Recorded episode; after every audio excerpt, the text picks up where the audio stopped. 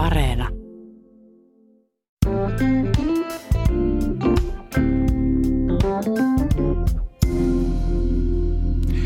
Ja tänään puhutaan köyhyydestä ja tuloeroista. Vieraana on tutkimusprofessori Pasi Moisio THLstä eli Terveyden ja hyvinvoinnin laitokselta. Pasi Moisio, minkä takia jotkut ihmiset saavat enemmän palkkaa kuin toiset? No tämähän on, jos puhutaan vanhaa sosiologista teoriaa, niin funktionaalinen teoria, eli, eli, eli tietyt tehtävät yhteisössä, jos mennään näin vähän vanhempaan antropologiseen tarkasteluun jopa, niin on tavallaan arvokkaampia yhteisön kannalta, joten, joten on ajateltu, että sen yhteisön kokonais hyvinvoinnin kannalta kannattaa palkita semmoisia tehtäviä, jotka vaatii jotain erityistaitoja tai on vaarallisia tai, tai muuta. Mutta sitten tietysti kun maailma menee eteenpäin ja muuttuu, niin ei tämä ole niin yksi yhteen. Me puhutaan ehkä nyt jotain metsästä ja keräilijä yhteisöstä, jossa, jossa henkilön henkilökohtaiset ominaisuudet on niin, niin meritokratisesti vaikuttaa siihen, että kuinka arvokas metsästäjä hän on tai kuinka taitava majantekijä hän on, niin, niin sitä mukaan. Että aika pian ää, varmaan ihmisyhteisössäkin ja puhumattakaan sitten kun historia ja kaupungistuminen, kaupungistuminen on alkanut, niin on alkanut tavallaan valta ja varallisuus keskittyy ja on alkanut syntyä sukuja ja äh, luokkia tai itse asiassa varmaan säätyjä syntyy eka ja, ja tämän tyyppistä. Eli, eli aika pitkälle tuloerot ja luokkaerot nykymodernissa nykyyhteiskunnassa, niin ne on tavallaan sen yhteiskunnan kulttuuri rakentunut ja, ja, ja sinne talouden rakenteisiin mukana tulleisiin. No, taloushistoriasta tulee mieleen tämmöinen esimerkki, että jos joku on hyvä suutari, niin kannattaa maksaa sille suutarille niin kuin reilu hinta niistä kengistä kuin se, että jos huonolta suutarilta tilaa kengät, niin voi olla, että lopputulos on niin kuin hintalaatusuhteeltaan huonompi. Että taitavat ja ahkerat sitten saavat enemmän rahaa kuin muut. Joo, taloustieteellisessä puhutaan tästä suhteellisesta edusta, eli juuri, juuri niiden kannattaa keskittyä. Ja työnjaon kehittyminen ja, ja kai se perinteisesti ajatellaan, että työnjaon kehittyminen, siis se, että osa tekee juuri kenkiä ja osa tekee radio-ohjelmia ja, ja osa tekee tutkimusta, niin tämän tyyppistä, niin, niin, niin se on kokonaisyhteiskunnan kannalta hyväksi, koska tuottavuus kasvaa ja kaikki tavalla me saadaan lisää kaikkea hyvää sen sijaan, että jokainen yrittäisi huono, huonolla äh, osaamisella tehdä vähän kaikkea. Eli työjako, se on vähän semmoinen, tai puhutaan aika perinteisesti tämmöistä äh, trade-offista tai vaihtokaupasta niin kuin tehokkuuden ja, ja tasa-arvon välillä. Mutta tämä on tietysti tämmöinen teoreettinen keskustelu, että, että, että mikä teho, tasa-arvon lisääminen vähentää tehokkuutta ja, ja toisinpäin, niin se on totta kai vain teoreettinen ajattelu, että käytännön elämä on aina niin monimutkaista, että nämä, nämä ei välttämättä tai useinkaan toimi näin yksinkertaisesti. Ehkä joku on sen jo aikaisemminkin hiffannut, mutta Adam Smith kirjoitti 1700-luvulla juuri siitä, että se elintaso, koko porukan elintaso kasvaa, kun ihmiset tekevät sitä, missä ovat kaikkein parhaimpia. Joo. Että et ihan, ihan loogista. Mutta koska se on yhteisönkin etu, että jotkut ihmiset saavat sitten parempaa palkkaa tai muuta korvausta te- tekemästään työstä, niin, niin ovatko nämä tuloerot sitten ihan ikuisia? Äh, no mikään ei ole ikuista, koska jokainen meistä kuolee jossakin välissä. Äh, ja jos puhutaan äh, suvuista, dynastioista, niin, niin niistäkin on jonkin verran tutkimusta ollut ja ja itse asiassa no, jonkun verran ehkä totta kai mm, esimerkiksi Firenze, muistaakseni Firenzen – mahtisukujen dynastioita on seurattu, että siinä on satojenkin vuosien jatkumoita. Mutta taas sitten toisaalta toiset tutkimukset vähän, esimerkiksi Yhdysvalloista osoittaa, että dynastiatkin ovat sitten aika nopeasti nousevat ja, ja tavallaan kaatuvat. Että ehkä siinä on molempia, eli, eli, eli ja ja jos meillä olisi ihan puhdas dynastiarakenne, että tavallaan perhe ja suku vaurastuisi ja eden ja, ja, ja koko ajan vaurastuisi enemmän kuin muut, niin mehän oltaisiin jo satoja tuhansia vuosia sitten oltu tilanteessa, jossa meillä on vain hyvin harvolukuinen yläluokka ja muut, muut olisivat umpiköyhiä. Eli, eli siinä mielessä tämmöinen tuuri tai sattuma näyttelee totta kai suurta, suurtakin roolia. Eli, eli, eli kuka sattuu ehkä olemaan onnekkaassa tilanteessa tai saa onnekkaat geenit terveyden tai, tai muun puolesta, niin, niin silläkin on suuri merkitys, että, että mitenkä varallisuus ja nämä kasvaa. Niin siis rikkaat myös köyhtyvät, osa rikkaista köyhtyy ja osa köyhistä rikastuu. Joo, siis tuloliikkuvuus on kumminkin, se ei mitenkään staattista. Me katsotaan tuloeroja esimerkiksi ja luullaan, että ne on ne samat ihmiset siellä koko ajan. Pois lukien ihan ehkä ne ääripäät, varsinkin siellä ihan super, super rikkaat siellä, siellä ylimmässä luokassa, niin promillea tai sitä pienempää, niin siellä pysyvyys on suurempaa, mutta sitten ehkä alemmaksi kun mennään, niin, niin tuloliikkuvuus on kuitenkin aika yllättävän suurta. Eli, eli, ja varsinkin jos katsotaan vähän pidemmällä aikavälillä, kymmenen vuosien aikana, niin, niin jokainenhan meistä ehkä esimerkiksi aloittaa opiskelijana ää, ja on siellä paljon kuuluisassa Otaniemen postiosoitealueella, joka on Suomen köyhimpiä tai, tai tulojensa puolesta on Suomen pienituloisimpia asuinalueita – ja sitten kumminkin tiedetään, että kymmenen vuotta myöhemmin, jos me tarkastellaan näitä henkilöitä, jotka ovat asuneet siellä, niin he ovat jo sitten varmasti jo suurin osa heistä paljon paremmissa tuloluokissa. Mutta jos me katsotaan edelleen sitä Otaniemen postinumeroaluetta, niin edelleen on pienituloisia. Eli me tavallaan ehkä saadaan harha kuvakin siitä, että mikä tulo, tulojen pysyvyys on. Mutta niin Joo, se minua aina naurattaa, kun tuota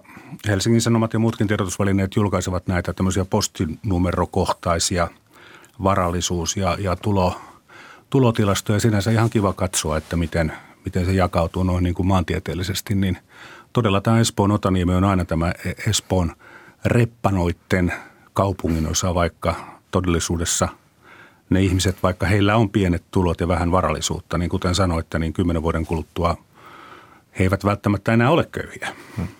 Hmm. Tutkimusprofessori Pasi Moisio, tässä kirjassa Suomalaisten hyvinvointi, jossa on useampi toimittaja, teidän lisäksi ne Maria Vaarama ja Sakari Karvonen, niin siinä oli tämmöinen hätkähdyttävä kuvio, oikein siis oikein todella suu loksahti, että miten bruttokansantuote ja tyytyväisyys elämään ovat kehittyneet 60-luvulta, ja tämä on siis nimenomaan inflaatiokorjattuna, niin kun 60-luvulla tämä taloudellinen elintaso oli reilusti alle puolet, puolet nykyisestä, niin, tai milteipä vain kolmasosa siitä, mitä, mitä tuossa muutamia vuosia sitten, niin tänä aikana kuitenkin ihmisten tyytyväisyys elämään ei noussut. Siis eikö raha tuo onnea? No kyllä ja ei. Vähän monis, monisyisempi, mutta, mutta kyllä siinä on itse asiassa ihan, ihan – totuuden vähän enemmän kuin siemenkin. Eli, eli tota, meillä on paljon tutkimusta siitä, että tietyn materiaalisen elintason jälkeen tämmöinen kansakunnan tai valtion kokonaishyvinvointi ei näytä kasvavan enää. Eli tavallaan ajatellaan tai teorisoidaan niin, että, että kun tietyt peruselämän tarpeet, materiaalinen hyvinvointi ja suoja ja turvallisuus on, on saavutettu, niin sen jälkeen ihmisten onnellisuudessa alkaa vaikuttaa muut tekijät. Ää, ää, mutta toisaalta täytyy myös muistaa, että tuossa on myös mittaus tai tämmöinen skaala-kysymys. Eli tavallaan kun me kysytään ihmisten onnellisuutta tai tyytyväisyyttä, että kuinka tyytyväinen olet elämään, niin se on niin kuin täysin tyytymätön ja erittäin tyytyväinen. Niin siinä vaiheessa, kun kaikki tai puolet ihmisistä rastistaa, että on elämäänsä tyytyväinen ja toinen puoli erittäin tyytyväinen, niin se skaala pakostakin jumittuu, koska ei ole enää erittäin tyytyvästä. Ei ole niin kuin Spinal Tapin äh, kitaristi, kitaran vahvistikaappia, mikä menee yhteen toista tässä skaalassa, vaan silloin se tavallaan skaala loppuu. Eli tavallaan tietyssä mielessä vähän, niin kuin, vähän tylsä tekninenkin selitys sille, että minkä takia äh, elintason kasvu ei enää lisää tyytyväisyyttä näillä likertasteikollisilla mittareilla, koska se mittari rupeaa olemaan siellä tapissa jo. Mutta sitten yhteiskunnan sisällä on taas tavallaan toinen, toinen tavalla, mikä ollaan huomattu, että yhteiskunnan sisällä se yhteys elintason ja varallisuuden tai tulojen ja varallisuuden sekä onnellisuuden välillä säilyy. Eli ihan sama, kuinka paljon se esimerkiksi Suomessa varallisuus ja vauraus on kasvanut tuosta 60-luvulta lähtien tähän päivään, niin se jakauma on samanlainen. Eli, eli pienituloiset ovat tyytymättömämpiä ja iso, suurituloiset ovat tyytyväisempiä. Ja tästä on paljon kirjallisuutta ja tämä menee itse asiassa hyvin pitkälle jo sosiaalipsykologiaan ja, ja tämän tyyppisiin kysymyksiin. Mutta... Onko se sitten kyse tämmöisestä niin kuin suhteellisuudesta, että Kyllä. jos nyt ajatellaan esimerkiksi 60-luvulta tähän päivään, niin, niin mm, tämmöinen ihan absoluuttinen köyhä 60-luvulla, niin kun hänen elintasonsa on roimasti parantunut nykypäivään verrattuna, mutta jos naapureiden elintaso on noussut vielä enemmän, niin voi olla, että se ottaa jopa enemmän päähän kuin 60-luvulla. No joo, siis äh, oikeastaan ei ihan noin yksinkertainen välttämättä ole. Siinä on oikeastaan kaksi tavallaan. Toinen on juuri tämä suhteellisuus ja vertailu. Ihminen on sosiaalinen eläin ja me tiedetään kaikista tutkimuksista, että me vertaillaan toisia toisemme ja tämä on, tämä on, siitä me ei päästä karkuun mihinkään. Ja, ja siinä mielessä tämä vaurauden nouseminen ei kadota sitä tyytymättömyyttä siihen sosiaalisen aseman heikkouteen suhteessa siinä yhteiskunnassa tota, niin kuin muissa vauraampiin olemiin. Ja tämä on itse asiassa köyhyystutkimuksessa tai köyhyyden mittauksessa, kun haluan sanoa, niin tämä oli semmoinen iso, voisi sanoa vähän niin kuin vallankumous tuossa 60-luvulla, mitä tapahtui. Eli silloin absoluuttinen köyhyys, absoluuttisen köyhyyden rinnalle syntyi käsitys ja ymmärrys suhteellista köyhyydestä. Eli meni siihen, että, että kun tavallaan absoluuttinen köyhyys, joka määritellään ihan biologisten perustarpeiden niin kuin tyydyttävät nälkä, nälkä, nälkä, kylmä, äh, huono hygienia, kaikki. Nämä alkoi olla voitettu ainakin äh, suuressa osassa Eurooppaa 60-luvulla, niin silti huomattiin, että sosiaaliset ongelmat köyhyyteen liittyen tai pieniin tuloihin ei kadonnutkaan, vaan huomattiinkin, että äh, köyhyys on suhteellista, eli, eli yksilöllä pitää olla sellaiset taloudelliset resurssit, että hän kykenee saavuttamaan semmoisen elämäntavan ja tyylin, jota siinä yhteisössä odotetaan. Esimerkiksi työnantajat odottaa tietyn tyyppistä niin kuin, ää, ää, tota, ää, työnhakijoita tietyn tyyppistä vaikka pukeutumista tai kännykkää. Puhelin. Puhelinta niin. esimerkiksi tänä päivänä. Ja jos ei ole varallisuutta tai ei ole rahaa hankkia puhelinliittymää, niin tänä päivänä on vaikea päästä työhaastatteluun ja hankkia toimeentuloa siinä yhteisössä. Eli tässä mielessä suhteellinenkin köyhyys on absoluuttista. Eli tavallaan ne yhteisön ja sen yhteiskunnan odotukset, mitkä ovat odotet, niin odottavassa elintaso, tässä tapauksessa puhelin, kännykkä, niin se on aika absoluuttinen raja. Jos ei sulla ole siihen varaa, niin sun on vaikea hankkia töitä esimerkiksi siinä yhteiskunnassa. Mm. Ja äh, toinen sitten on ehkä, mikä on sitten ehkä vähän synkempi tämän niin kuin suhteellisuuden kanssa, köyhyyden kanssa, on myös se, että – se tietynlainen ö, syrjäytyminen, jos näin puhutaan. Eli tavallaan suhteellinen köyhyys menee lähelle myös syrjäytymistä, tarkoittaa sitä, että, että meidän, tavallaan meidän vauras, vauras yhteiskunta on myös sit monella tapaa myös monimutkaisempi ja vaativampi. Eli tavallaan täällä pitää olla parempi koulutus, paremmat resurssit, että sä pystyt hankkimaan esimerkiksi toimeentulon. Jos vertaa vaikka 50-luvun tai 80-luvun Suomeenkin vielä, missä esimerkiksi äh, puhutaan tämmöistä avustavia töitä oli koulust, koulun, vähälle koululle jääneille mm, nuorille esimerkiksi oli, oli paljon työ, työ tota, rakennustyömaalla ja tällaisissa kaupan, kaupoissa ja tällaista, niin on puhuttu, että tämmöiset niin kuin avustavat työ, työtehtävät ovat kadonneet. Kun me ollaan tehostettu ja meillä on tullut teknologiaa ja kaikkea vastaavaa, niin, niin, niin tavallaan tämä suhteellisen köyhyyden rinnalle tullut myös tämmöinen syrjäytyminen, mikä on sitten sit mennään jo vähän sinne ehkä jo sinne absoluuttisen köyhyyden puolellekin. Niin. Henkisessä mielessä ehkä. Niin, lapiohommia ei enää ole. Ja tota, viittaatteko tutkimusprofessori Pasi Moisio, nyt itselleni tuli mieleen semmoinen asia, että, että tuota, vaikka tämmöinen henkilö, joka pystyisi tekemään niitä avustavia töitä, mutta koska niitä ei ole, hän on työtön. No hän saa sitten työttömyyskorvausta, toimeentulotukea, asumis, Tuke. asumistukea, mutta tuota, hän on kuitenkin sen yhteiskunnan ulkopuolella, että vaikka ei välttämättä ole kylmä eikä nälkä, niin, niin hän itsekin kokee olevansa vähän semmoinen niin kuin kakkosluokan kansalainen. No, tätä aika pitkälle määrittelit äh, sosiaalisen syrjäytymisen määritelmän, eli juuri, juuri tästä. Äh, eli puhutaan siitä, että työhön perustaisi raha vapaa markkinatalouden yhteiskunnassa työhän on keskeinen instituutio yhteiskunnan integroitumisen kanssa. Perhe on toinen.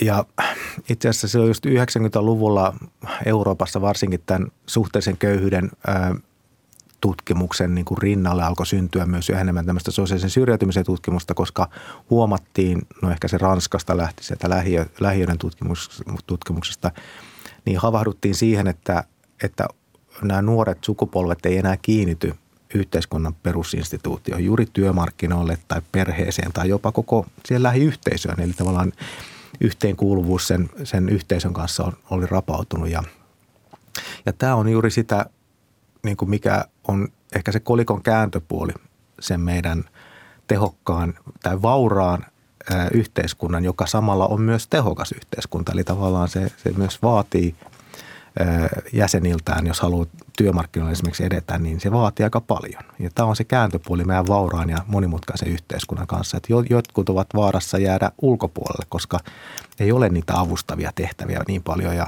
ja myös se kulttuuri, on ollut paljon, nyt modernimpaa kirjallisuutta on tullut tästä, tästä niin kuin, ö, tunnustuksen politiikasta, jos on puhuttu näin. Eli tavallaan siitä, että aikaisemmin, jos nyt puhutaan vaikka 50-60-lukua, niin kaikille löytyi töitä ja kaikilla oli kunnian tunto, kunniallinen paikka yhteisössä ja, ja, ja siinä tota, maailmassa, missä olivat. Nyt tällaista ei välttämättä tapahdu, vaan niitä työpaikkoja ei ole eikä löydy sitä kunniallista paikkaa tai ylipäänsä paikkaa siinä yhteiskunnassa ja silloin me ollaan syrjäytymisessä. Mm. Eli vähän käristä voisi sanoa, että 50-luvun Suomessa varmasti oli absoluuttista köyhyyttäkin paljon ja ainakin elintaso oli huomattavasti surkeampi, mutta, mutta ta, tavallaan myös ne kaikista köyhimmätkin, niin he sitten elivät ehkä yhteisössä enemmänkin. Kaikki muutkin oli köyhiä, niin se köyhyys oli sen yhteisön ominaisuus, ei sitä välttämättä kukaan välttämättä edes miettinyt sen enempää. Nyt puhutaan, että köyhyys on ehkä individualisoitunut ehkä enemmän ja tämä yhteisöllisyys on kadonnut siitä. Mutta voisiko asialle tehdä sitten jotain? Heti tulee mieleen nämä, Osmo Soininvaaran ajatukset siitä, että negatiivinen tulovero tai, tai tämmöinen sen tyyppinen, sen tyyppinen niin perusturva, että, että ihmiset voisivat tehdä niitä pienellä palkalla töitä ja sitten saisivat yhteiskunnalta sitten muutaman sen siihen päälle. Mutta tähän, tähän on taas sitten taas tämmöinen AY-poliittinen juttu, että – alle 10 euron tuntipalkkahommia, niin meillä ei ole eikä nähtävästi tule. Mä uskon, varmaan mitään yksinkertaista ratkaisua tähän ei ole. Me eletään murrosvaihetta, jos näin puhutaan, että jos ajatellaan, minkälainen murros oli, jos niin kuin modernisoituminen tai teollistuminen, jos nyt ajatellaan näin päin, mikä Euroopassa tapahtuu 1800-luvun lopusta lähtien ja, ja se kesti melkein sata vuotta ja päättyi pariin maailmansotaan ja, ja fasismin ja kommunismin ää, nousuun, niin me varmaan eletään jollakin tapaa samanlaista murrosta tässä. Siis digitalisaatio varmaan ehkä ensimmäisiä aiheita ollaan vasta näkemässä. Ää, globalisaatio on jo tullut siinä mittakaavassa, mitä aikaisemmin olisi tiedettykään ja tämän tyyppistä. Eli tavallaan mm, ehkä tässä täytyy, tai ainakin itse ajattelin, että tästä täytyy ehkä odottaa muutama kymmenen vuotta, että joku sosiologia tai taloushistorioitsija kirjoittaa kirjan tästä aikakaudesta, että mitä 2000-luvun alun maailmassa tapahtui kaikkinensa. Ja kun ihan samalla tapaa silloin 1900-luvun alkupuolella, niin eihän ihmisetkään silloin tietänyt tai ymmärtänyt välttämättä, että tässä kipuillaan nyt maatalousyhteiskunnan murtumista teollisuusyhteiskunnaksi. Niin, niin, niin meillä oli silloin muun muassa tilattoman väestön alakomitea, joka mietti, että mitä tehdään tälle joutilaalle väestölle siellä maaseudulla. Ja... Kyllä, eli me ollaan ehkä vähän samassa mielessä juuri tämän, jos puhutaan näitä perustulotyyppisiä ratkaisuja, niin kaiken kaikkiaan siis äh, Suomen sosiaaliturva ja ylipäänsä muitakin ehkä Pohjoismaiden perusturva, niin jos me puhutaan niin perustulosta – niin kuin kansainvälisesti puuttuna, niin meillähän on jo hyvin monta perustulon ominaisuutta jo nyt. Eli, eli kansainvälisesti, kun puhutaan niin kuin suuressa osassa maailmaa, maata ei ole ole ehkä, niin kuin ehkä alkeellisimpiakaan sosiaaliturvarakenteita, no useammassa nyt alkaa olla, mutta, mutta se tavallaan perustulosta ajatellaan, että siitä tulisi se, niitä ensimmäisiä rakenteita sinne sosiaaliturvaa siihen maahan, niin, niin, niin, eli tarkoittaa sitä, että kaikilla olisi toimeentulo turvattu niin eh, Suomessa ja muissa Pohjoismaissa niin tämä ensimmäinen tehtävä on hyvin pitkälle mm. hoidettu. Ja se, mitä nyt sitten haetaan perustulosta, niin on sitten itse asiassa jo vähän pidemmälle menevää tästä toimeentuloturvasta. Että halutaan, että se toimeentulo tai sosiaaliturva tukee esimerkiksi silpputyön tekemistä tai siitä voidaan sitten tavallaan, se on jo ehkä vähän seuraavan askeleen kysymys ja en tiedä, siinä, siinä, siinä ehkä me ollaan vasta alkupäässä, mutta lyhyesti voi sanoa, että me ollaan Suomi ja muutkin Pohjoismaat varsinkin Suomi, niin siis Suomen sosiaaliturva muistuttaa eniten perustuloa varmaan ehkä mitä missään päin maailmaa löytyy tällä hetkellä. Meillä on niin vahvaan oikeuksiin perustuva toimeentulotuki esimerkiksi, niin, niin, niin totta kai se on kotitalouskohtainen ja, ja, ja silleen tuloharkintainen. Että siinä, nämä puuttuu siitä, mutta toimeentulo on turvattu. Rahaa tulee, mutta ei sitten sitä mielihyvää sitä työnteosta. No sitä ei tule, joo, hmm. kyllä. Meillä oli sotien jälkeen, kun nuoret miehet ja vähän vanhemmatkin tulevat rintamalta, niin ne, he, jotka olivat menettäneet näkönsä, sotasokeat, saivat tämmöistä sisurahaa. Hmm. Ja, ja se ei ollut tulosidonnainen. Eli, eli sitten kun se sotasokea teki jotain työtä, jonka to, to, toki sen työn arvo ei ollut kovin kummoinen, mutta hän sai pitää sitten kaikki ne rahat, mitä hän työllään sitten ansaitsi ja sisurahan sitten siihen päälle. Oli tämmöinen niin kuin reppana bonus. Joo, tämä oli, taitaa vieläkin olla, olla jonkinnäköinen ää, pykälä. Juuri puhutaan tästä sisurahasta, joka oli juuri, juuri tarkoitettu sodassa sokeutuneille ja ne sai pitää. Eli siinä oli sehän on, muistutti paljon perustuloa, tämän tyyppistä. Eli aina, ainahan meillä on ollut tämän tyyppisiä ratkaisuja. Mutta ähm, jos me niin sit koko naisuuden kannalta ajatellaan niin perustuloa, niin, niin se on, sehän on ennen kaikkea verotuksen uudistus kuin etuuksien uudistus, koska perustulo maksetaan sitten ihan kaikille, jolloin se täytyy myös verottaa pois. Eli, eli palkkaverotuksesta pitäisi nostaa melkein kaksinkertaiseksi, ei nyt ihan, mutta kumminkin kokonaisveroaste pitäisi nousta niin paljon, että se, jos me nyt puhutaan 600-700 netto perustulosta, joka maksettaisiin kaikille, niin se verotettaisiin pois, niin, niin, niin se tarkoittaa sitä, että meidän ansioverotus täytyisi, niin kuin, en nyt ihan kaksinkertaistaa, mutta kumminkin huomattavasti 5-60 prosenttia ainakin varmaan nostaa noin varovaisten laskemien mukaan. Eli, Eli käytännössä kaikille yli 18-vuotiaille ei voida maksaa mitään kansalaispalkkaa? Kaikki on mahdollista, mutta se on ennen kaikkea verotuksen uudistus. Ja se on sitten, sitähän perustulohan ei ole missään. Ja itse asiassa, mm, tai sanoin ehkä väärin, perustulo on olemassa ainoana kehittyneessä maassa, on äh, Yhdysvaltojen Alaskassa – tämmöinen öljyrahaston maksava kansalaisosinko. Ja itse asiassa kansalaisosinkohan on sen perustulon alkuperäinen idea sieltä, sieltä 1800-luvulta.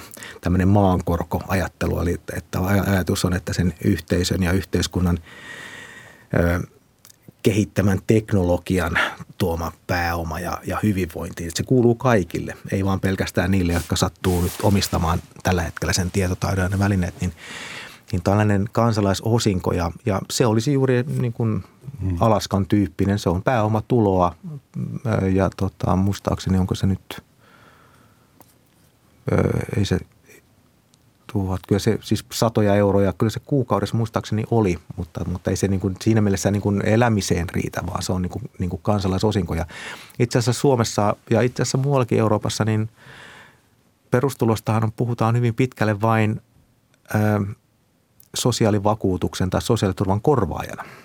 Et siinä mielessä siinä on tavallaan kaksi puolta. Siinä tavallaan esitetään perustuloa ja sitten myös perustuloa niin, että nykyinen sosiaaliturva alenisi. Niin, alenisi mm. tai, tai korvattaisiin tällä. Ja siinä, ja siinä tulee sitten tavallaan vaikeuskertoimia juuri siinä, että sosiaalivakuutushan on rakentunut riskiajatteluun. Siis se on vakuutus, vaikka se on hämärtynyt meillä, koska meillä on tota, – meillä on asumisperusteinen sosiaaliturva. Eli me, eli me ollaan laajennettu sitä, mitä Keski-Euroopassahan on, on niin, että ää, ja niin kuin Suomessakin sosiaalivakuutus lähti liikkeelle työnantajien ja työntekijöiden keskinäistä vakuuttamisesta ja sitten se laajeni pakolliseksi kaikille. Ja Keski-Euroopassa se on edelleen niin, että se on vain työssä käyvillä on tämmöiset sosiaalivakuutukset. Ja jos ei ole niihin oikeutta eli työhistoriaa, niin sitten on – valtiorahoittainen toimeentulotuki ja tämän tyyppiset etuudet.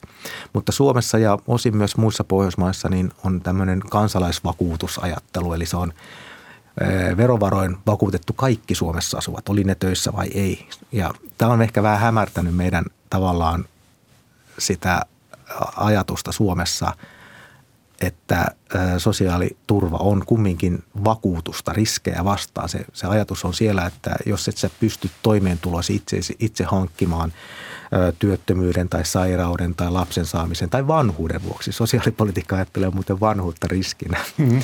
Niinhän se onkin. Niin jos sä näitä pystyy itse hankkimaan toimeentuloon, niin silloin, silloin niin kuin tavallaan kaikki ovat sitoutuneet ää, korvaamaan tämän riskin ja tukemaan tällaista henkilöä. Mm. Ja tähän ajatteluun, tähän vakuutusajatteluun niin kuin runnominen tämmöinen perustuloajattelu, että mikä on itse asiassa tämmöinen lapsi lisä on ehkä enemmänkin. Se on kulukorvaustyyppinen tämä lapsilla. Kaikki saavat kaikki, niin se ehkä sopii huonosti ja mun mielestä ehkä se tuo siihen sitä vaikeuskertoimia. Että ehkä, ehkä se tulevaisuuden perustuloa, jos ajatellaan, niin ehkä se rakentuu enemmänkin sitten tämmöisen kansalaisosingon varaan hiljalleen seuraavien vuosikymmeniä, jos ei nyt sitten vuosisatojen aikana, mutta, mutta kumminkin. Niin meillähän on vakuutustyyppinen, myös työeläkkeet ovat ansiosidonnaisia ja työeläkettä saa, kun on elämänsä aikana käynyt töissä, mutta sen lisäksi, jos on sellainen ihminen, joka on päivääkään tehnyt töitä ö, työikäisenä, niin hän saa sitten ihan täyden kansaneläkkeen. Joo, tämä on. Ja... Tämä ei kuulosta reilulta. Vai onko se reilua? Nyt mennään politiikkaan. en tiedä, mikä on reiluutta. Siis, no itse asiassa kansaneläkehän on kyllä melkein kaikissa maissa. Eli se on tavallaan, se, se on poikkeus ehkä. Että se on se, mikä muissa maissa on niin kuin tämmöinen asumiseen perustuva vakuutusrahoitteinen sosiaalivakuutus. Se on se eläke, kansaneläke. Mutta se, mikä ehkä Suomi eroaa, tai mikä Suomi eroaa muista, niin, niin samanlainen vakuutus on tuotu myös sitten työikäisille. Eli meillä on työmarkkinatuki, eli työttömyysturva henkilöille, joilla ei ole ollut välttämättä historiaa lainkaan työ, ja sitten samoin vähimmäismääräinen sairaspäivärahat ja, ja, ja vanhempainpäivärahat vähimmäis, vaikka ei ole työhistoria ollut lainkaan. Eli me ollaan, Suomessa ollaan viety tämä tämmöinen kansaneläkkeestä viety kansanvakuutusajattelu, viety ihan ihan loppuun asti. Eli Suomessa on vakuutettu, niin kuin sosiaalivakuutuksena vakuutettu kaikki Suomessa pysyvästi asuvat. Ja, ja tämä ehkä sitten vähän hämärtänyt juuri sitä vakuutusajattelua, mitä siinä on. Tutkimusprofessori Pasi Moisio THLstä.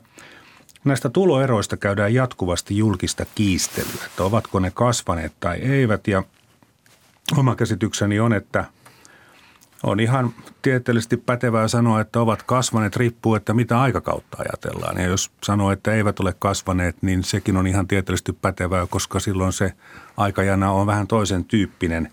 Yritin nyt sitten ottaa selville, että mikä tässä nyt oikein on tämä totuus. Ja kun 60-luvulta, jos nyt sitten lähdetään liikkeelle, niin – silloin tuloerot olivat todella suuria. Sitten 70-luvulla ne laskivat nopeasti, olivat hyvin pienet 70-luvun jälkipuoliskolla. Ja sitten sen jälkeen ovat, ovat kasvaneet, mutta ei lähellekään 60-luvun tilannetta. Pasi Moisio, ovatko tuloerot nyt kasvaneet vai eivät? Kyllä vai ei kysymys. Äh, ähm, vai onko se niin, että riippuu mitä aikakautta verrataan? Mm, no siis äh, tuloerot kasvo Suomessa äh, 90-luvun laman jälkeen. Eli, eli siihen varmaan tapahtuu monia muitakin asioita, eli, eli Suomi tavallaan ehkä astui oikeasti globaalille markkinoille Nokian ja, ja muiden myötä, eli me saatiin, saatiin tämmöisiä Nokia-miljonäärejä ja samoin myös tuotantorakenne muuttui, muuttui silleen suljettu talous – avautui sitten oikein rytinällä lopullisesti 90-luvulla lopulla varmaankin. Ja samoin myös siinä oli verotuksellisia tämmöisiä ratkaisuja, eli tämmöinen eritetty tuloverotus siinä oli. Eli, eli, tuloerot sitten kasvoi 90-luvulla, mutta sen jälkeen on ollut aika tasasta. Öö, ja siinä mielessä ollut ehkä vähän yllättävää, että monissa, monissa muissa maissa on kasvanut, varsinkin Yhdysvalloissa ja globaalisti tulorat ovat kasvaneet. Eli Suomessa ehkä voisi sanoa, että 2000-luvulla – on ehkä ollut yllättävän tasaistakin. Nythän ne, äh, nyt tämän koronavuonna 2001 äh, tuloerot jälleen äh, nousi ja muistaakseni ja käsittääkseni selitys on pitkälti pääomatuloissa, eli, eli tämä korona, korona-aikainen elvytys ja rahan pumppaaminen – talouteen, niin, niin sehän on totta kai nostanut osakemarkkinoita ja, ja muita ja pääomatulot sitä myötä kasvanut, niin se, se varmaan selittää ainakin osan tästä. Eli en, en, en nyt tämän 2001 2021 vuoden tuloerojen pompahdusta nyt. Odotan, odotan, että odotan, että varmaan tullaan takaisin siitä. Se oli niin poikkeuksellinen vuosi, nämä, tai poikkeukselliset vuodet, nämä pari koronavuotta. Mutta se varmaan, mikä on muuttunut, silloin 90-luvulla muuttu, oli se, että vaikka tuloerot ei siis vaikka kinillä tai, tai tulodesiilien osuudella tämmöisellä perinteisellä mittarilla kasvanut, niin Suomeen syntyi, syntyi 90-luvulla tämmöinen ehkä voisi sanoa superrikkaiden promille tai, tai siitäkin pienempi osa. Ja, ja, tota, ja jos me tarkastellaan juuri sitä tuloerojen kehitystä niin kuin absoluuttisena euroina juuri sen rikkaamman promillen kanssa, niin se on aika huima, huima irtiotto, mitä siinä on ollut. Ja tämä on varmaan ehkä ainakin luonut semmoisen median kautta ja nyt vielä sitten sosiaalisen median kautta, niin, niin varmaan semmoisenakin tunnelman, että kaikki ei ole enää samassa veneessä ja kokemuksen tuloerosta. Ja sitten, niin kuin mä sanoin, niin kansainvälisesti ja esimerkiksi erityisesti Yhdysvalloissa niin tuloerot on, on kasvanut todella, todella paljon ja se tavallaan myös heijastuu varmaan meidän omaan keskusteluun täällä Suomessa. Kun lukee artikkeleita ja kuuntelee haastatteluja, niin itselleni on tullut sellainen käsitys, että varsinkin sosiaalipolitiikan tutkijat pitävät tuloeroja – pahana asiana ja sitten taas taloustieteilijät niin pitävät niitä hyvin, hy, hyvinä asioina. Eli no tästä nyt ei ole mitään tieteellistä pätevyyttä, että mihin kohtaan se mihin vetää? kohtaan se sitten pitäisi niin kuin vetää. Tuloerot ovat kuitenkin todennäköisesti ikuisia, mutta kuinka suuret ne sitten saavat olla. Että se lienee sitten ihan tämmöinen niin kuin eettinen poliittinen kysymys. No, kai varmaan taloustieteilijät ja sosiologitkin pääsee yhteiseen ymmärrykseen, että jos Zuckerberg omistaa koko maailman varallisuuden ja tulot, niin se on, se on jo liikaa. Tai sitten jos kaikki saa juuri saman määrän riippumatta siitä, tekeekö, kuinka paljon tekee töitä ja, ja ponnistelee, niin ei sekään ole, mm. sekään ole tota, ää, reilua. Ää, kai se tuohon jonkin välimuotoon menee. Ja varmaan riippuu aina yhteisöstä itsestään, mitkä sen muut instituutiot on ja millä tavalla vauraus tai, tai sosiaalinen eriarvoisuus tavallaan näyttäytyy siihen koko yhteisössä. Eli, eli meillä on tavallaan tai tavallaan kokemuksia niin kuin yhteisöstä, joissa voi olla hyvinkin suuret tavallaan hierarkiset niin kuin, ää, rakenteet. Puhutaan vaikka kastijärjestelmistä ja tällaisista. Ja, tota, ja, öö, ja niissä ne tuloerot niin näyttäytyy pysyviltä. Ja niissä tietysti se kulttuurikin eriytyy jopa kieli ja elämäntavat eriytyy, samoin kuin luokkayhteiskunnassa. Ja mm, ehkä se, mitä tässä puhuttiin aikaisemminkin on tuossa, niin se, mikä ehkä tätä tuloerokeskustelua juuri ö, tavallaan tuo uutta sävyä siihen on se, että meidän media ja sosiaalinen media ja ehkä kulttuuri, me suuret tarinat ovat niin kuin loppuneet uskonto ja, ja luokka, identiteetti ja tämän tyyppiset ehkä vähän murentunut, jopa kansallistunnekin ehkä vähän murentunut, niin tavallaan mikä se, mitkä on ne tavallaan ne kulttuuriset rakenteet, jotka lievittää tulo- ja varallisuuserojen niin kuin näkyvyyttä ja vaikutusta. Eli, eli millä tavalla ne, jotka, jolla, jotka ovat siellä sosiaalisen tai vara, varallisuus- ja tuloasteikkojen alapäässä, eli mistä he saavat sen oman tunnon arvonsa ja sen arvostuksensa, jos kaikki muut kulttuurin arvostukset ja ö, on murentunut, ö, kaikki mitataan rahassa tai varallisuudessa. No, kannattaa jotain jalkapallojoukkuetta erittäin varmaan hyvä. Se on varmasti saa muotoja, jotka muistuttaa paljon entisaikoja mm. jotain uskonnollisiakin piirteitä. Tai ainakin kansallisuustunnepiirteet varmasti. Niin, niin. Ö, tuota, tätä köyhyyttä on tosiaankin kahdenlaista, kuten ollaan tässäkin puhuttu, on absoluuttista ja suhteellista. Ja nyt puhutaan tästä köyhyysrajasta. Se lienee nyt hieman turhankin reilusti lyhennetty termi. Siis kyse on, onko kyse siis köyhyysriskirajasta? Joo, eli mm, tämä viittaat, viittaneet äh, tähän äh, Eurostatin ja EUn käyttämään 60 prosenttia 60 prosenttia mediaanitulosta. Ja kulutusyksikökohtaista mm. tulosta, se on vähän vielä, vielä vähän teknistä, äh, teknistä jumppaa, sillä konepelin alla tehdään lisääkin. Äh, tämä todellakin on EU e ja Eurostat määrittelee, että se on köyhyysriskiraja, mikä tuntuu usein niin kuin ehkä puhekielessä se sitten vaan muuttuu köyhyydeksi tai suhteelliseksi köyhyydeksi. Ja Tähän täytyy heti keskeyttää tämä, mikä itseäni järsyttää suunnattomasti, että me tavalliset ihmiset puhumme köyhyydestä, kun tarkoitamme pienituloisia, mutta köyhyyshän on varallisuusmittari. Mm. On olemassa köyhiä ja rikkaita ja on olemassa pienituloisia ja hyvätuloisia ja sen takia tämä on nimenomaan köyhyysriskiraja eikä köyhyysraja. Juuri näin ja tota, e, tilastokeskus käyttää tosiaankin suomennosta tästä EUn sosiaaliköyhyysriskirajasta pienituloisuusraja. Ja itse asiassa tätä rajaa vähän niin kuin väärinkäytetään siinä mielessä, että tätä ei ole koskaan tarkoitettu johdettavaksi euromääräistä rajaa siitä. Alun pitäen tämä suhteellinen köyhyysriskiraja oli tarkoitettu väestötason indikaattoriksi, niin kuin sitä käytetään. Eli meillä on 13 tai 12 prosenttia, eli, eli se kuvastaa sitä suhteellisen köyhyyden tasoa siinä yhteiskunnassa ja tarkoitus on, on, on sitten aikasarjalla seurata about kymmenen vuotta sitten ruvettiin tekemään niin, että tämä laskettiin tämä ää, tota niin, niin, raja ää, taaksepäin niin, että saatiin euromääräiset rajat erikokoisille kotitalouksille. Ja tätä ei ole tarkoitettu tähän, tätä varten, koska se 60 prosenttia mediaanista, niin se nyt on aika enemmän tai vähemmän mielivaltainen raja. OECD esimerkiksi käyttää 50 prosenttia rajasta, eli, eli se, sitä ei ole edes tarkoitettu käytettäväksi euromääräisenä köyhyysrajana. Ja sitten laajemminkin, jos puhutaan, niin köyhyydelle ei löydy yhtä määritelmää. Siis se, se riippuu kotitalouden muista resursseista ja, ja käytettävissä olevasta niin kuin, ö, yhteiskunnasta, mitä on. Eli tavallaan yhtä köyhyysrajaa ei voi oikeasti koskaan sanoakaan edes niin kuin erityyppisille kotitalouksille, koska käytännössä meidän täytyy sitten jokaiselle kotitaloukselle laskea oma köyhyysrajansa ottaen huomioon varallisuuden ja muut resurssit ja, ja tarpeet, mitä siellä on ja niin poispäin. Kerron nyt kuitenkin, että se on 1300 euroa yksin asuvalla, vaikka no, tätä saisi sanoa. No mutta, se on se laskema. No itse asiassa mutta tämä, tämä, tämä on tämä Suomi. Mutta miten sitten, jos Romaniassa saa 1300 euroa kulutettavakseen kuukaudessa, niin eikö siellä ole sitten jo tilanne aika hyvä?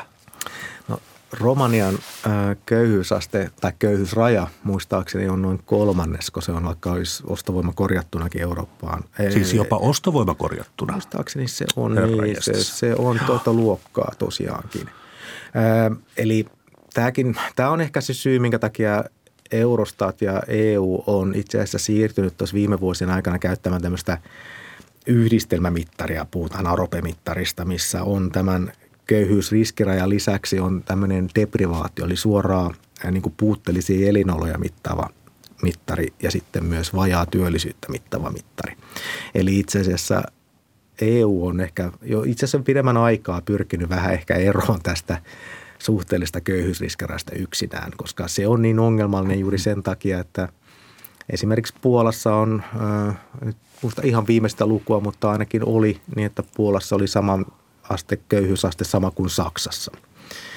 Ja äh, köyhyysrajat sitten kumminkin oli hyvin erilaiset ja, ja välttämättä kaikki saksalaiset ei pitänyt ajatuksesta, että, että heillä oli yhtä suuri köyhyysaste kuin Puolassa esimerkiksi. Eli se suhteellisen köyhyysmittarin mm-hmm. hyvä ja huono puoli on juuri se, että se on suhteellinen. Eli se suhteuttaa sen resurssit siihen niin kuin sen mediaanitulon kautta sen käyttävissä olevan maahan ja niin. sen yhteisöön. Eli Verrataan on, naapureihin ja naapurikaupunkeihin. Kyllä juuri näin. Eli se tavallaan mm. suhteellinen köyhyysaste on – ihan toimiva ja elegantti operalisointimittari siitä suhteellisen köyhyyden määritelmästä. Ja sitä ehkä vähän käytetään väärin, koska siitä johdetaan sitten sen köyhyysraja, mitä se on tarkoitettu. Eli niitä euromääriä, millä tulee toimeen. Siinä mä käyttäisin kyllä niin kuin enemmänkin tämmöistä viitebudjetti, vähimmäiskulutusta kuvaavia viitebudjetteista johdettavia niin kuin köyhyysrajoja, mitä meilläkin Suomessa on käytössä. Esimerkiksi perusturvan riittävyyden arviointiraportissa julkaistaan näitä ja, ja se on jonkin verran alempi kuin tämä 1300 euroa yksin asuvalla, mitä tuossa mainitsit. Ja, ja, ja. Onko se viitebudjetti siis sellainen, että on asialliset asumisolosuhteet, joskus on varaa jopa ostaa vähän vaatteita ja on kuitenkin jonkin tasoinen ravinto Juu, kyllä juuri se. Ei välttämättä sisäfilettä, mutta perunaa riittää. Ei, ei vaan todellakin se, no ei nyt ihan perunaa, vaan ihan puhutaan kohtuullisesta elämäntaso, vähimmäiselämäntasosta, mitä on. Ja tota, ei, ei todellakin se olisi hyvin niukka. Alkoholia muistaakseni taitaa olla yksi pullo keskiolutta, joka toinen lauantai saunaolueksi. Eli, eli, eli tämän, tämän ei puhuta. kohtalo on karu. Joo, eli kyllä vähimmäisminimibudjetti on kyllä ihan nimensä mukainen vähimmäisminimibudjetti kyllä tässä mielessä. Mm, mm. No tuota, tosiaan vakavia asioitahan nämä ovat, mutta tuossa just puhuttiin näistä Espoon postinumeroalueistakin, että, että köyhyyshän on varmasti vakavinta silloin, kun ihmisellä itselläänkin on semmoinen tunne tai tieto, että, että tämä tilanne jatkuu vuosikausia, niin paljonko meillä nyt on sitten liikkuvuutta, että kuinka moni köyhä pääsee köyhyydestä ja No suhteellisen köyhyn osalta niin siinä oli muistaakseni noin jopa puolet vaihtuu siellä, mutta totta kai sitten puhutaan liikkuvuudesta siinä köyhyysrajan tai köyhyysriskirajan ympärillä. Eli, eli itse asiassa jos puhutaan tämmöistä tulojaollisesti, niin on usein sanottu, että se 1300 euroa tai vähän alle tai yli – siinä tulonjaon, tulonjaossa, niin se on hyvin, miten mä sanon, niin pakkautunut. Eli aika pienet euromääräisetkin, niin kuin me ylös- tai alaspäin menot, niin, niin siellä, siellä on paljon ihmisiä jää yli tai alle sen rajan. Eli, eli paljon tästä köyhyysliikkuvuudesta selittyy sillä, että he liikkuu lähelle tämän rajan yli ja ali. Mm. Näissä tutkimuksissa ne olette havainnut, että koko elämänsä aikana arviolta jopa puolet suomalaisista kokee köyhyyttä – ainakin jossain elämänsä vaiheessa ja yleensä parikymppisenä. Joo. Mut, mutta tosiaan onko se nyt sitten niin, että jos tämä köyhyys on tilapäistä, niin se ei ole kovin suuri ongelma? No nämä äh, nuoret, joista mainitsit, niin totta kai he ovat osa mm. tätä pysyvää tai poikkileikkausköyhyysastetta, mitä on, mutta, mutta totta kai siellä on sitten suuri osa muita. Eli, eli Yksi, mikä mittari on, on käytetty myös, on tämmöinen äh, pysyvästi perusturvan varassa oleminen esimerkiksi, mitä, mitä tulojokotilaston yhteydessäkin niin raportoidaan, niin, niin, niin noin 100 000 ihmistä esimerkiksi, mikä on tietysti paljon vähemmän kuin ehkä suhteellisen köyhän alle, mutta se ehkä kuvaa juuri sitä semmoista joukkoa ihmisiä, jotka ovat, ovat niin kuin vuosia, vuosia niin kuin ihan perusturvaetuuksilla on. On sellainen arvio, että köyhistä noin kolmasosa on sellaisia, jotka ovat pitkäaikaisköyhiä. eli, eli heidän tilanteensa on sitten niin kuin erittäin, erittäin vakava. Joo, no siis ja usein myös he ovat sitten aika pysyvästi perusturvan varassa, eli, eli todennäköisesti siellä ei, ei työtuloja ole, vaan, ja eikä, eikä on, on niin työhön perustuvia etuuksia, työeläkettä tai, tai, tai muita hmm. asioita, että se on perusturvan varassa. Tutkimusprofessori Pasi Moisio THLstä tuossa yhteiskuntapolitiikka-lehdessä 6 kautta 2006 julkaistussa artikkelissa, niin on, artikkelissa ne on näkkinäkemältä tämmöinen aika omituinen tilastokuvio. Siinä 90-luvun alun laman jälkeen toimeentulotukea saaneiden ihmisten määrä kääntyi selkeään laskuun, mutta sitten samaan aikaan köyhyysaste kasvoi. Miksi ihmeessä? Joo, eli tota, tästä tullaan nyt juuri takaisin tähän EUn suhteellisen köyhyysriskiin ja pienituloisuusrajan, minkä takia EUkin siitä ei välttämättä niin pidä. Eli se käyttäytyy vähän epäintuitiivisesti. Eli, eli suhteellinen köyhyysastehan laski syvimmän laman aikana silloin 90-luvun alussa, jolloin tota, koska mediaanitulo laski. Puolustukseksi täytyy tietysti sanoa, että tämän suhteellisen köyhyysmittarin kehittäjät Atkinson ja kumppanit silloin 70-luvulla, niin heille ei tullut mieleenkään, että, että tämmöisessä vaurassa teollisuusyhteiskunnassa keskitulo voisi tippua. mutta Suomi oli itse asiassa, se vaan kuvasti sitä meidän laman rajuutta 90-luvulla. Eli, eli koska medianitulo tippu, köyhyys, suhteellinen köyhyys, riskiraja tippu, jolloin meidän suhteellinen köyhyysastekin tippu. Eli köyhät olivat ihan yhtä köyhiä kuin ennenkin, mutta tuota, suhteessa naapureihin vähän vauraampia. Niin, tässä sanotaanko, että niin kuin absoluuttinen köyhyys kasvoi kyllä tuota myötä. Ja sitten tämä näkyy sitten toimeentulotukiasiakkaiden määrässä. Totta kai, koska toimeentulotuki myönnetään ihan niin kuin elintason säilyttämiseen ja se, se on siinä mielessä enemmän absoluuttisen köyhyyden mittari. Eli, eli, eli sen takia toimeentulotukiasiakkaiden määrä totta kai räjähti 90-luvun alussa, koska työttömyys räjähti käsiin ja ihmisten toimeentulo-ongelmat räjähti käsiin. Mutta kaiken kaikkiaan, niin, niin kuin moni muukin on sanonut ja samaa mieltä olen itsekin, eli suhteellinen köyhyysmittari, niin se on ehkä enemmänkin ää, tuloerojen mittari kuin varsinaisesti köyhyyden mittari. Eli se mittaa tuloerojen kehitystä keskitulosten ja pienitulosten välillä. Ja mm. se antaa oma arvokkaan tietonsa, mutta, mutta tavallaan se täytyy myös muistaa sen rajoitteet, mikä siihen liittyy. Kun muutaman päivän lueskelin kaikenlaisia artikkeleita ja muutamaa kirjaakin sellaisin, niin en löytänyt kyllä mistään sellaista tutkimusta tai analyysiä, että paljonko meillä on ö, rikkaita pienituloisia ja paljonko meillä on hyvätuloisia köyhiä. Näitä, hmm. näitä niin kuin ei ole oikein niin kuin ajettu yhteen näitä tilastotietoja. No, no sanotaanko, nähtävästi että... ei ole tarvettakaan.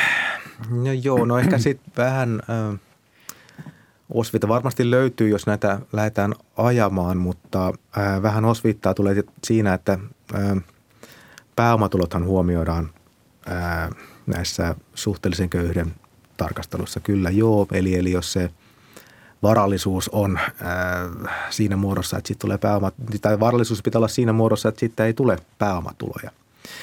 Mutta sitten toinen on se, että meillä on, oli asumistuessa ja on edelleen eläkkeensaajan asumistuessa, niin on se varallisuus harkinta, jossa huomioidaan tämmöinen muukin varallisuus kuin pääomatulot. Ja aika pieniä ne kumminkin sitten siellä on. Eli, eli kyllä se aika voimakkaasti korreloi keskenään niin kuin pienet tulot ja, ja tota, ää, tota, varattomuus, tai siis ei, ei varallisuus, omaisuus on. Et niin kuin mä sanoin, niin sitten se omaisuutta, jos on, niin, niin siitä tulee sitten pääomatuloja, tai sitten se on jotain muuta kiinteätä omaisuutta, josta ei tule pääomatuloja. Hmm. Hmm. Tutkimusprofessori Pasi Moisio, miten sitten semmoinen eettinen kysymys. Tuossa alus, alu, aluksi puhuttiin sitä, että ö, tuloerot ainakin pienet, se on eri asia, että suuret vai pienet, mutta tuloerot sinänsä ovat niin kuin koko yhteisön kannalta järkeviä, koska silloin nimenomaan ihmiset tekevät niitä töitä, missä ovat kaikkein parhaimpia ja se hyödyttää kaikkia ihmisiä.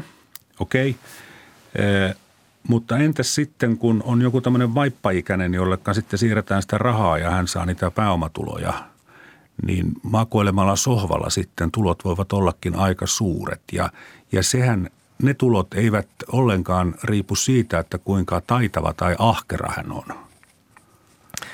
Joo, tämä, palataan siihen meidän ensimmäiseen kysymykseen, että mistä tulorot johtuu ja ja tosiaankin tämä periytyvyys, tämä sosiaalinen periytyvyys tai, tai varallisuuden periytyminen, niin ää, se sosiaalisella asemillahan on taipumus periytyä yhteisöstä ja niin paljon kuin me tiedetään antropologiasta ja historiasta, että, että oli yhteisö mikä tahansa, niin sosiaalisten asemilla on taipumus periytyä vanhemmilta lapselle ja, ja tämä selittyy sillä, että vanhemmat yleensä haluaa parasta lapsilleen ja, ja jos heillä on paremmat resurssit, parempaa sosiaalista pääomaa, parempaa osaamista, niin he – myös sitten antavat sitten, jolloin ne lapset saavat, jos ei nyt sitten suoraa varallisuutta peri, niin kuin tässä tapauksessa mainitsit jotain pääoma, pääomatuloja, osakkeita sun muita, niin ainakin he saa sitten paremmat mahdollisuudet sosiaalisen pääoman ja henkisen pääoman ja, ja suhteiden, sosiaalisen suhteiden kautta, kun, lähdetään, kun he lähtevät kilpailemaan näistä sosiaalista asemista yhteiskunnassa. Ja tästä sosiaalisten asemien periytyvyydestä me ei varmaan koskaan päästä eroon niin kauan kuin meidän lapset kasvatetaan perheessä. Mm-hmm. Ja, ja, nyt, ja tästähän tutkimuksia, että esimerkiksi jos, jos lapsen molemmat vanhemmat ovat akateemisesti koulutettuja, niin todennäköisyys, että lapsestakin tulee akateemisesti koulutettu Kyllä, on monta, monta kertaa suurempi kuin, kuin tota, työläisperheiden Kyllä, lapsilla. juuri näin. Niin tavallaan se sosiaalinen pääoma, se kulttuurit, normit, arvostukset tavallaan tulee – huomaamattakin sieltä kodista. Eli tavallaan se odotusten horisontti ja se valinta, avaruus, mitä, mitä nuori, mihin nuori kasvaa, niin sen totta kai määräytyy ainakin ensimmäisenä vuosina hyvin voimakkaasti vanhemmista, koska he ovat ne ainoat tavallaan ihmiset, jotka, joita lapsi tuntee. Ja, ja siinä mielessä tämä on sosiaalista asemat tätä kautta periytyy, eli, eli ei ole pelkästään perintö, niin kuin rahamäärästä perintöä, vaan siinä tulee vuosien saatossa paljon paljon huomaamatonta sosiaalista pääomaa, suhteita, arvostuksia ja tämän tyyppisiä, mitä siinä mm. sitten tulee. Ja lienee myös niin, että varakkaan perheen lapsi voi, joku kouluttautuminenkin on määrätyllä tavalla riski, koska eihän se ole automaatti, että mm. olemalla viisi vuotta yliopistossa, niin sen jälkeen tienaa jumalattoman hyvin. Mm. Ei välttämättä, vaikka sekin korreloi toki. Mm.